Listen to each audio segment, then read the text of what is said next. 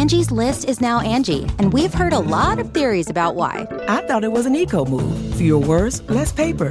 No, it was so you could say it faster. No, it's to be more iconic. Must be a tech thing. But those aren't quite right. It's because now you can compare upfront prices, book a service instantly, and even get your project handled from start to finish. Sounds easy. It is, and it makes us so much more than just a list. Get started at Angi.com. That's A N G I, or download the app today.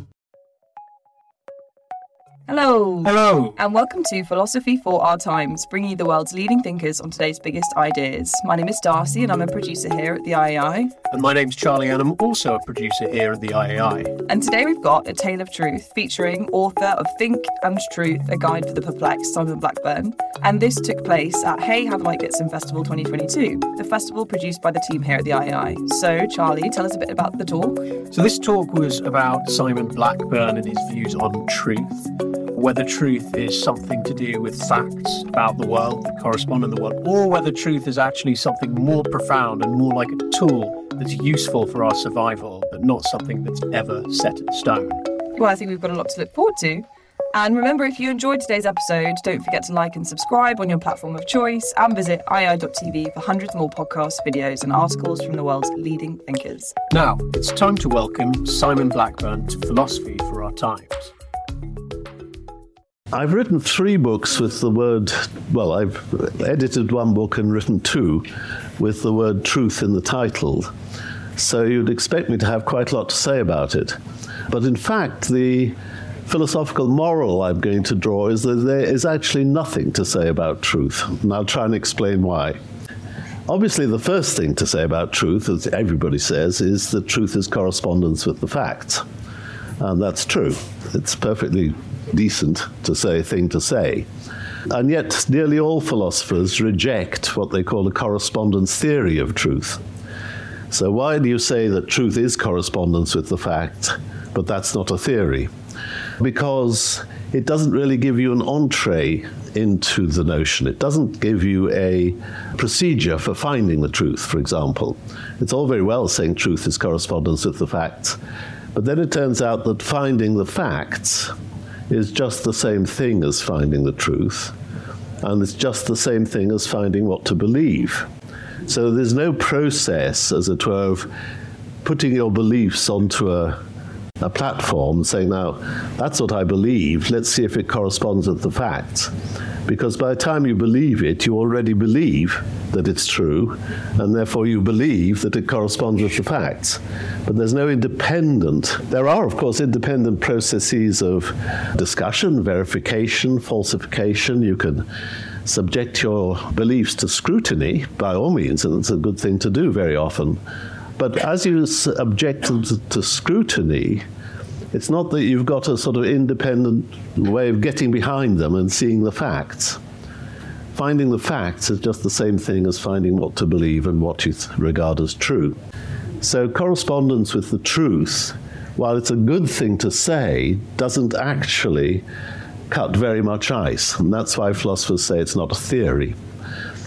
So, what do you get instead? The next classical thing to say about truth was that it's uh, you, you can't verify and falsify it by means of correspondence with the facts, an independent body of knowledge.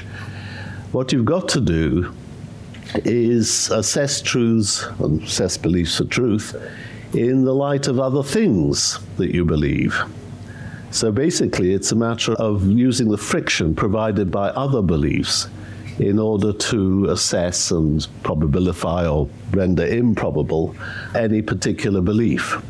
For example, let's think of something you all you all think you all think you know your mother's name. I take it most of you do. And suppose somebody says, "Well, I'm not sure whether your mother was actually called whatever you think she was called." What can you do? You could say, come on, I believe this, my sisters and brothers believe this, we were always told this. So, what's the skeptic? What, what, what doubt are you trying to raise, you might say? And the doubt might be that, for example, your mother went under a pseudonym for much of her life. So you say, well, all right, I can verify that. I can go back to the parish records. I know which parish she was born in, and I know where the church records are, and I can go and find and look. There it is. It's her name's written down. That's fine, so long as you you can rely on that being an accurate parish record that hasn't been falsified. It's not a document that's emerged out of some forgery. But you need your beliefs about the parish register in order to use the parish register as a check upon what you believe about your mother's name. And a number of philosophers took this as rather important because it suggests that you you've got to check any particular belief against other beliefs. So the suggestion arose that truth is fundamentally coherence. It's, it's, uh, it's the mutual support given by other beliefs to a particular belief that amounts to the justification and the, its credentials as being true, its certification as true, is provided by its coherence with other beliefs.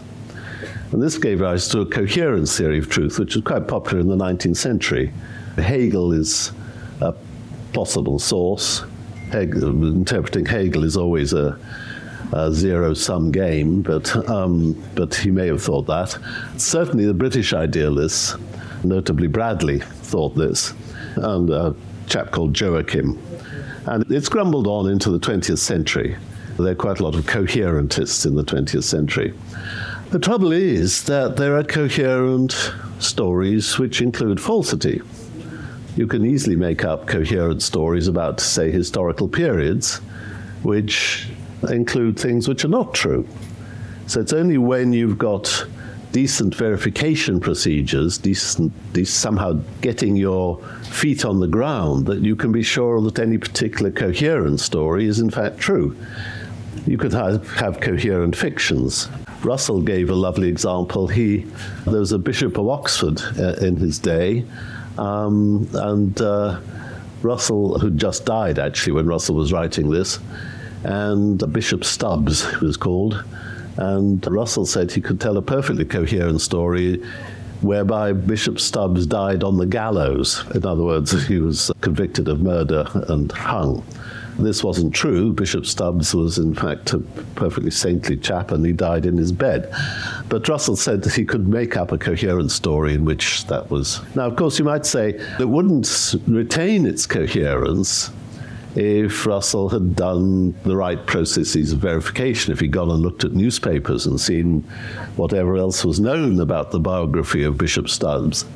But nevertheless, Russell's point was that if you if you weren't curious, if you didn't do the, go through the right processes of verification, you could tell a coherent story which involved a lot of falsehood. So coherence by itself didn't seem to be enough. You've got to get something else. Let me go back to correspondence for a moment. When we think of correspondence with the facts, we probably think of the facts as, in some sense, available to us independently of what we believe. As if you could look and see the facts just plain in front of you, like a scene. So, suppose you think of verification of a belief in terms of a scene. It's all very well for some beliefs, perhaps. Um, the heyday of the correspondence theory in the early 20th century was Russell again, defended it, and Wittgenstein. Uh, Wittgenstein's first book was called the Tractatus Logico Philosophicus.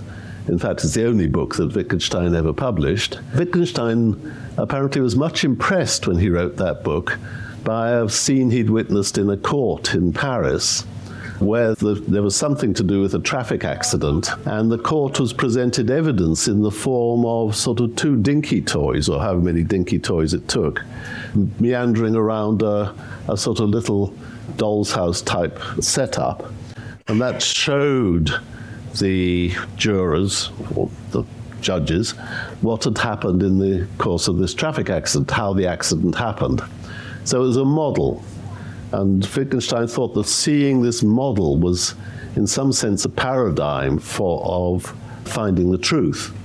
And the elements of the model corresponded to elements in the real world. This dinky toy corresponded to the car that the defendant was driving. This one co- corresponded to the car that got crashed into or whatever it was. So you've got this sort of one to one correspondence between what was shown in the model and what was shown in the real world. And Wittgenstein thought that's correspondence. Became known as the picture theory of meaning. And it's all very well, but it doesn't seem to work for all facts, if you think about it. It doesn't work very well for negative facts. For example, how could you show a picture showing that something didn't happen? I've actually got a nice story about this. My family and I have often gone for walking holidays in Scotland with some friends, and we started off on the shores of a place called Loch Duich under the Five Sisters of Kintail, if any of you know the northwest of Scotland. And there, there was a holly tree in the grounds of the house we were in. And there's a story about this tree that when the holly tree grew to the point at which its trunk was the size of a cart axle, there's a prophecy. The Brahan seer was a chap with prophetic powers. And he exercised his prophetic powers by looking through a hole in a stone. He had a stone with a hole in it. And when he looked through this hole, he could see the future, which is very impressive. Uh, I'm not sure how often his prophecies were verified, but they were, they were certainly quite famous. And the story is told that he, when he came to this holly tree, which was a very little sapling when he lived in the 16th century, he looked through his the hole in the stone and he gave the prophecy. And the prophecy was when this holly tree is trunk is big enough to form the axle of a cart, a great battle will not be fought on this spot.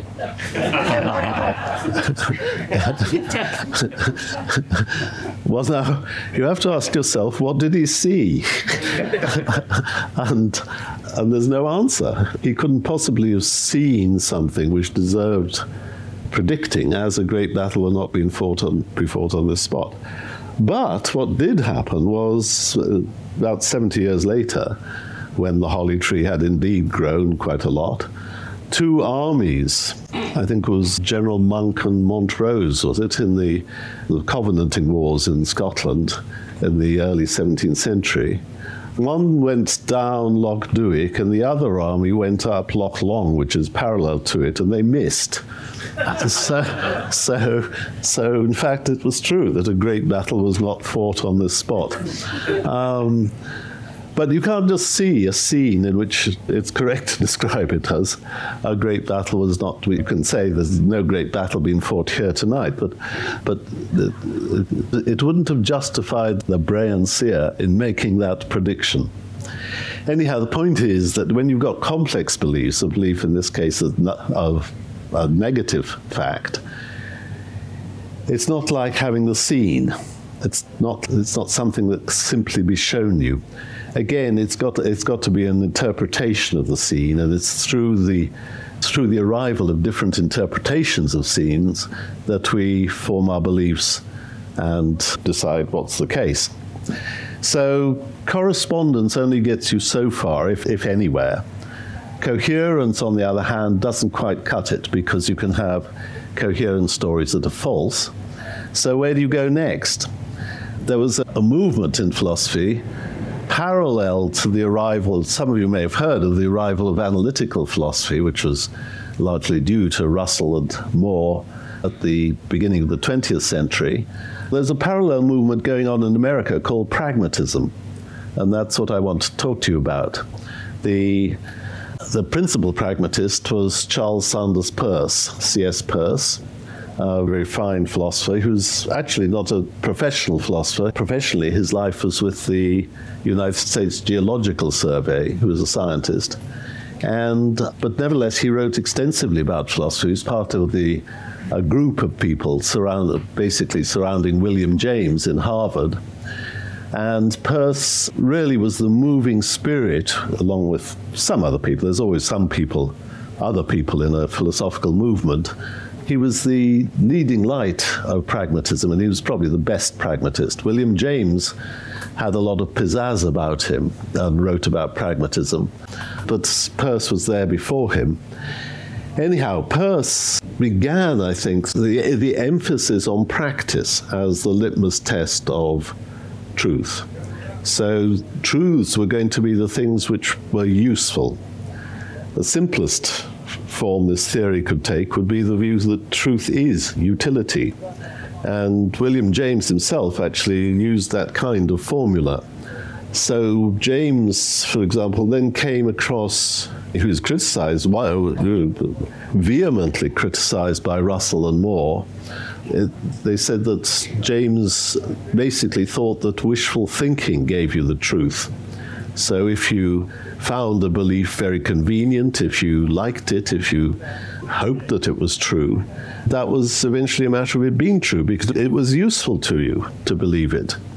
But that's not the form that utility has to take if it's going to be a litmus test for truth.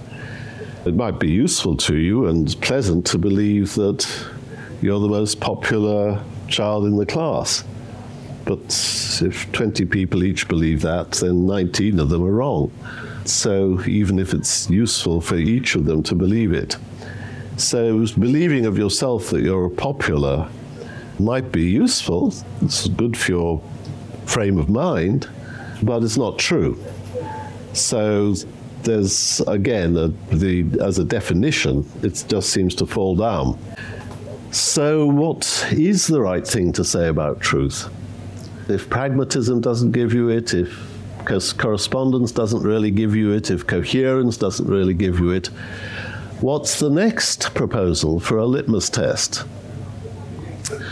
And the quest for such a thing seemed to rather stall. There was no further theory forthcoming. But what philosophers did instead, this was really pioneered by a German called Gottlob Frege, a philosopher of mathematics, and taken up in Britain by Ramsey, F.P. Ramsey, Frank Ramsey. I'll talk about him a bit more later. Um, this was the view that, in a sense, there is no room for a theory of truth. You don't want a theory of truth. You shouldn't be looking for one.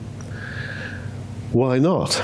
The first thing that Frege noticed was that it, in most contexts, in many, many contexts, it makes absolutely no difference whether you add is true to what you say or leave it out. So if you ask me what the weather's like today, I say it's cold I could have said it's true that it's cold, or the fact is it's cold. Doesn't make any difference. The, the amount of information I give you is just the same. Or again, if I say it's cold, you could say, yeah, that's true. Or you could say, yeah. Or you could just say something like ditto. That goes for me. Yeah, I'm on board with that. Yeah.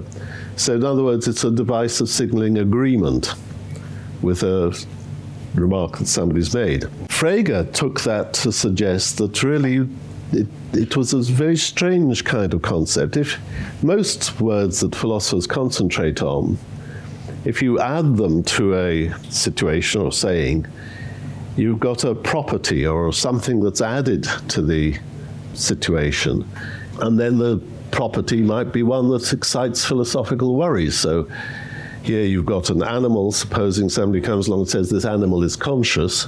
Ooh, consciousness, what's that? And philosophers start to argue about it and worry about it.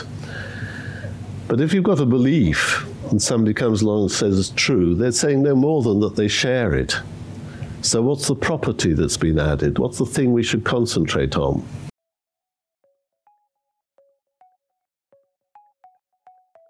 Do you want to hear more from the world's leading thinkers? If the answer to that question is yes, subscribe to iai.tv for unlimited access to thousands of debates, talks, articles, academy courses, and live events. Are you bored of the surface level news, politics, sports, and entertainment coverage on your newsfeed? Go deeper. Get the philosophy behind the news and get the latest big ideas from the world's leading thinkers on subjects at the core of the human condition, life, the universe, and everything in between. It's free for the first month, and there's no commitment to pay, so subscribe now to understand the world beyond the surface level. I like to put this by saying you imagine the situation of Pontius Pilate uh, in the biblical story. So Pontius Pilate is faced with the crowds telling him that Jesus is guilty of some particular crime against the state. And at the end of hearing of the hearing, Pontius Pilate is supposed to have said, What is the truth? Now, admittedly, Jesus was saying some funny things. He was saying things like, I am the truth, which is a very odd thing to say when you think about it. But, but Pilate's question was, What is the truth? And the right answer to that seems to be you tell me what you're interested in. What's your problem? Pilate's job is to discover whether the guy in front of him is guilty of some crime. Okay, it's true if he's guilty of that crime. That's your job. Your job is to find out if he's guilty of the crime. That's, the, that's what you've got to discover, whether that's true. But that's just discovering whether this guy is guilty of the crime. Now, the thing is, we can be asked to discover all kinds of things. My wife might ask me to discover if there's any butter in the fridge. I can go to the fridge, see if there's butter there. And I can say, yeah, there's butter in the fridge. In that case, I've discovered that it's true that there's butter in the fridge. Suppose I go to my wife and say, it's true, there is butter in the fridge. And she says, What is truth? I say, I hang, hang on, no, the truth is, you asked me to find out whether there's butter in the fridge. I've just found out that there's butter in the fridge. I just told you it's true. What is true? It's a, the wheel skid. And I could have, could have asked me for any of a dozen things. Are there onions in the fridge? Ooh, yes, it's true. Mm. Uh, what's true? It's true there are onions in the fridge. How do you know what is truth? Oh, look, I'm telling you there are onions in the fridge. That's all I'm telling you. In other words, the word truth has a true has a sort of self-effacing property. You, so when Pilate asked what is truth, the right answer should have been to say, "You tell me." Not, of course, you tell me what truth is. You tell me what you're interested in, and I'll tell you what you've got to find out. If Pilate said, Well, I'm interested in whether the camel train leaves for Jerusalem tomorrow, I say, Yeah, that's going to be true if and only if the camel train leaves for Jerusalem tomorrow. If that's what you're interested in finding out, that's what you've got to find out. But there's nothing much in common between finding that there's butter in the fridge, finding there's uh, onions in the larder, finding that the camel train leaves for Jerusalem tomorrow. These are all very different things, and you might be interested in any of them. So the question of what's the truth or what is truth seems to dissolve into the question of what are you interested in? Tell me what you're interested in finding out. Tell me what you're interested in refuting or proving, and then that answers it. That's all you've got to do. So this became known as the redundancy theory of truth. That is the view that the word is redundant. It's just, it's a bit like thumping the table. Some people like thumping the table. Perhaps well, I haven't got a table to thump, but I could thump my knees, you see. Now, listen to me. There was this guy Frege and I thumped my knee and said, That's true, there was this guy Frege. All I'm saying is this guy Frege.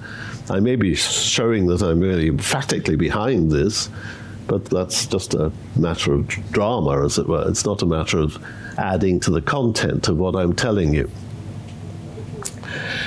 So the idea became that truth was redundant, and in fact, Ramsey I'll just say a word or two about Ramsey. There's a wonderful biography of Ramsey by a woman called Cheryl Misak, a Canadian. If any of you see it in the bookshops, I strongly recommend you to buy it. Ramsey was a young genius. He was born in 1903 and he died in, at the beginning of 1929. He died when he was 26. And he's left a legacy in mathematics, they're Ramsey numbers, in, in logic, there are Ramsey sentences, there's the Ramsey test for conditionals. In economics, there's Ramsey saving theory, there's Ramsey taxation theory. He'd done all this by the time he was 26 when he died. He probably died by, by um, uh, because he went swimming in the Cam and picked up the River Cam in Cambridge. And he picked up, uh, it's called Weil's disease, and that killed him. Anyhow, He was a genius and a great influence on Wittgenstein. It was Ramsey who really forced Wittgenstein to abandon the picture theory of the Tractatus, the one I mentioned, the one with the models in the Paris Law Court, by pointing out that really it didn't do justice to all sorts of ways in which we judge facts. Ramsey championed the idea that truth was redundant. And unfortunately, like so many ideas in philosophy, that proves to be not quite adequate because it's often not redundant. If I tell you, for example, that everything Einstein said was true, you can't get rid of the word true from that sentence. You can't just move, remove it as, as it were, just a rhetorical flourish like banging my knees. Because it's a distinct fact about Einstein, if it's true, that everything he said was true. It may not be true, but if it is true, then everything Einstein said was true. But you can't just say everything Einstein said, full stop. That's not a piece of information, that's not discussable. Everything Einstein said was true. So, how does the Frege Ramsey view the truth is redundant cope with that? It, the redundancy theory had to answer that kind of question, and to do it, it evolved, it, it became renamed, rebranded. It was rebranded as a deflationism, it's called. And what happens there is you don't go back to substantive theory like correspondence, coherence. You don't go through the paths we've already been through or try to add to them. You say, look, Frege and Ramsey were in essence right, but we've got to show that they were right in a slightly more complicated way. And the idea is everything Einstein said was true is now thought of as a kind of series of conditionals and the conditionals can, all of them, be listed, maybe a long list, because Einstein may have said a lot of stuff, but it can be listed, they can in principle be listed. And you then say, look, the thing about Einstein is if Einstein said P, then P. If Einstein said that the cat is on the mat, then the cat is on the mat. If Einstein said that E equals mc squared, then E equals mc squared, and so on. So if you give me the complete list of what Einstein said, I can, if I say everything Einstein said was true, then I'm just saying for each of those things, if Einstein said that, then that. And I don't have to say that's true. I just say, if Einstein said that the cat was on the mat, then the cat was on the mat. If Einstein said there was onions in the larder, then there were onions in the larder if Einstein said that, and so on. And if that series goes on without ever, ever delivering something which was not the case, then everything Einstein said was true. So you can work your way around the objection to the redundancy theory, and you get to what's called the deflationary theory of truth. And the best way of thinking of the deflationary theory of truth, which is probably the leading contender in contemporary philosophy, is that there is absolutely nothing to say about truth. You can say everything you want to say without it. And of course, it, that doesn't, it's, it's not as big a liberation as you might think. It doesn't mean that anything goes or anything like that. It just means you've got to take your procedures, your intellectual procedures, one at a time. You've got to look at one proposition at a time. You can say, oh, this proposition is true, of this proposition is false. But you're never actually using a general term which has a general property to bring onto the table. So there's nothing to be theorized about. So I've wasted my entire life because I've written, I've written, as I say, two books and edited a third on the notion of truth. And yet the result is that there's absolutely nothing to say about it. Well, that was an interesting talk. Indeed, and thanks for listening to this week's episode of Philosophy for Our Times. If you enjoyed today's episode, don't forget to like and subscribe on your platform of choice, and visit iai.tv for hundreds more podcasts, videos, and articles from the world's leading thinkers.